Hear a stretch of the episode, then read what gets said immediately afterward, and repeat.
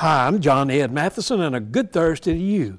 A rabid fan of the Nebraska's football team died this past year. His sons offered an obituary calling on friends to place an irresponsibly large wager on Nebraska beating Iowa in lieu of flowers. The obit for Milton Andrew Munson Jr. went through the sports talk radio and social media, and people pledged nearly $5,000. Munson's son Todd tried to help raise the money by saying, If the ghost of my old man can't win the Huskers to victory, then they truly are a lost cause. Would you be surprised to know that the corn Cornhuskers lost 28 21?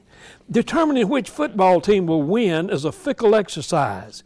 The best thing is to pull hard for your team and give any money you might want to wager to some charitable cause.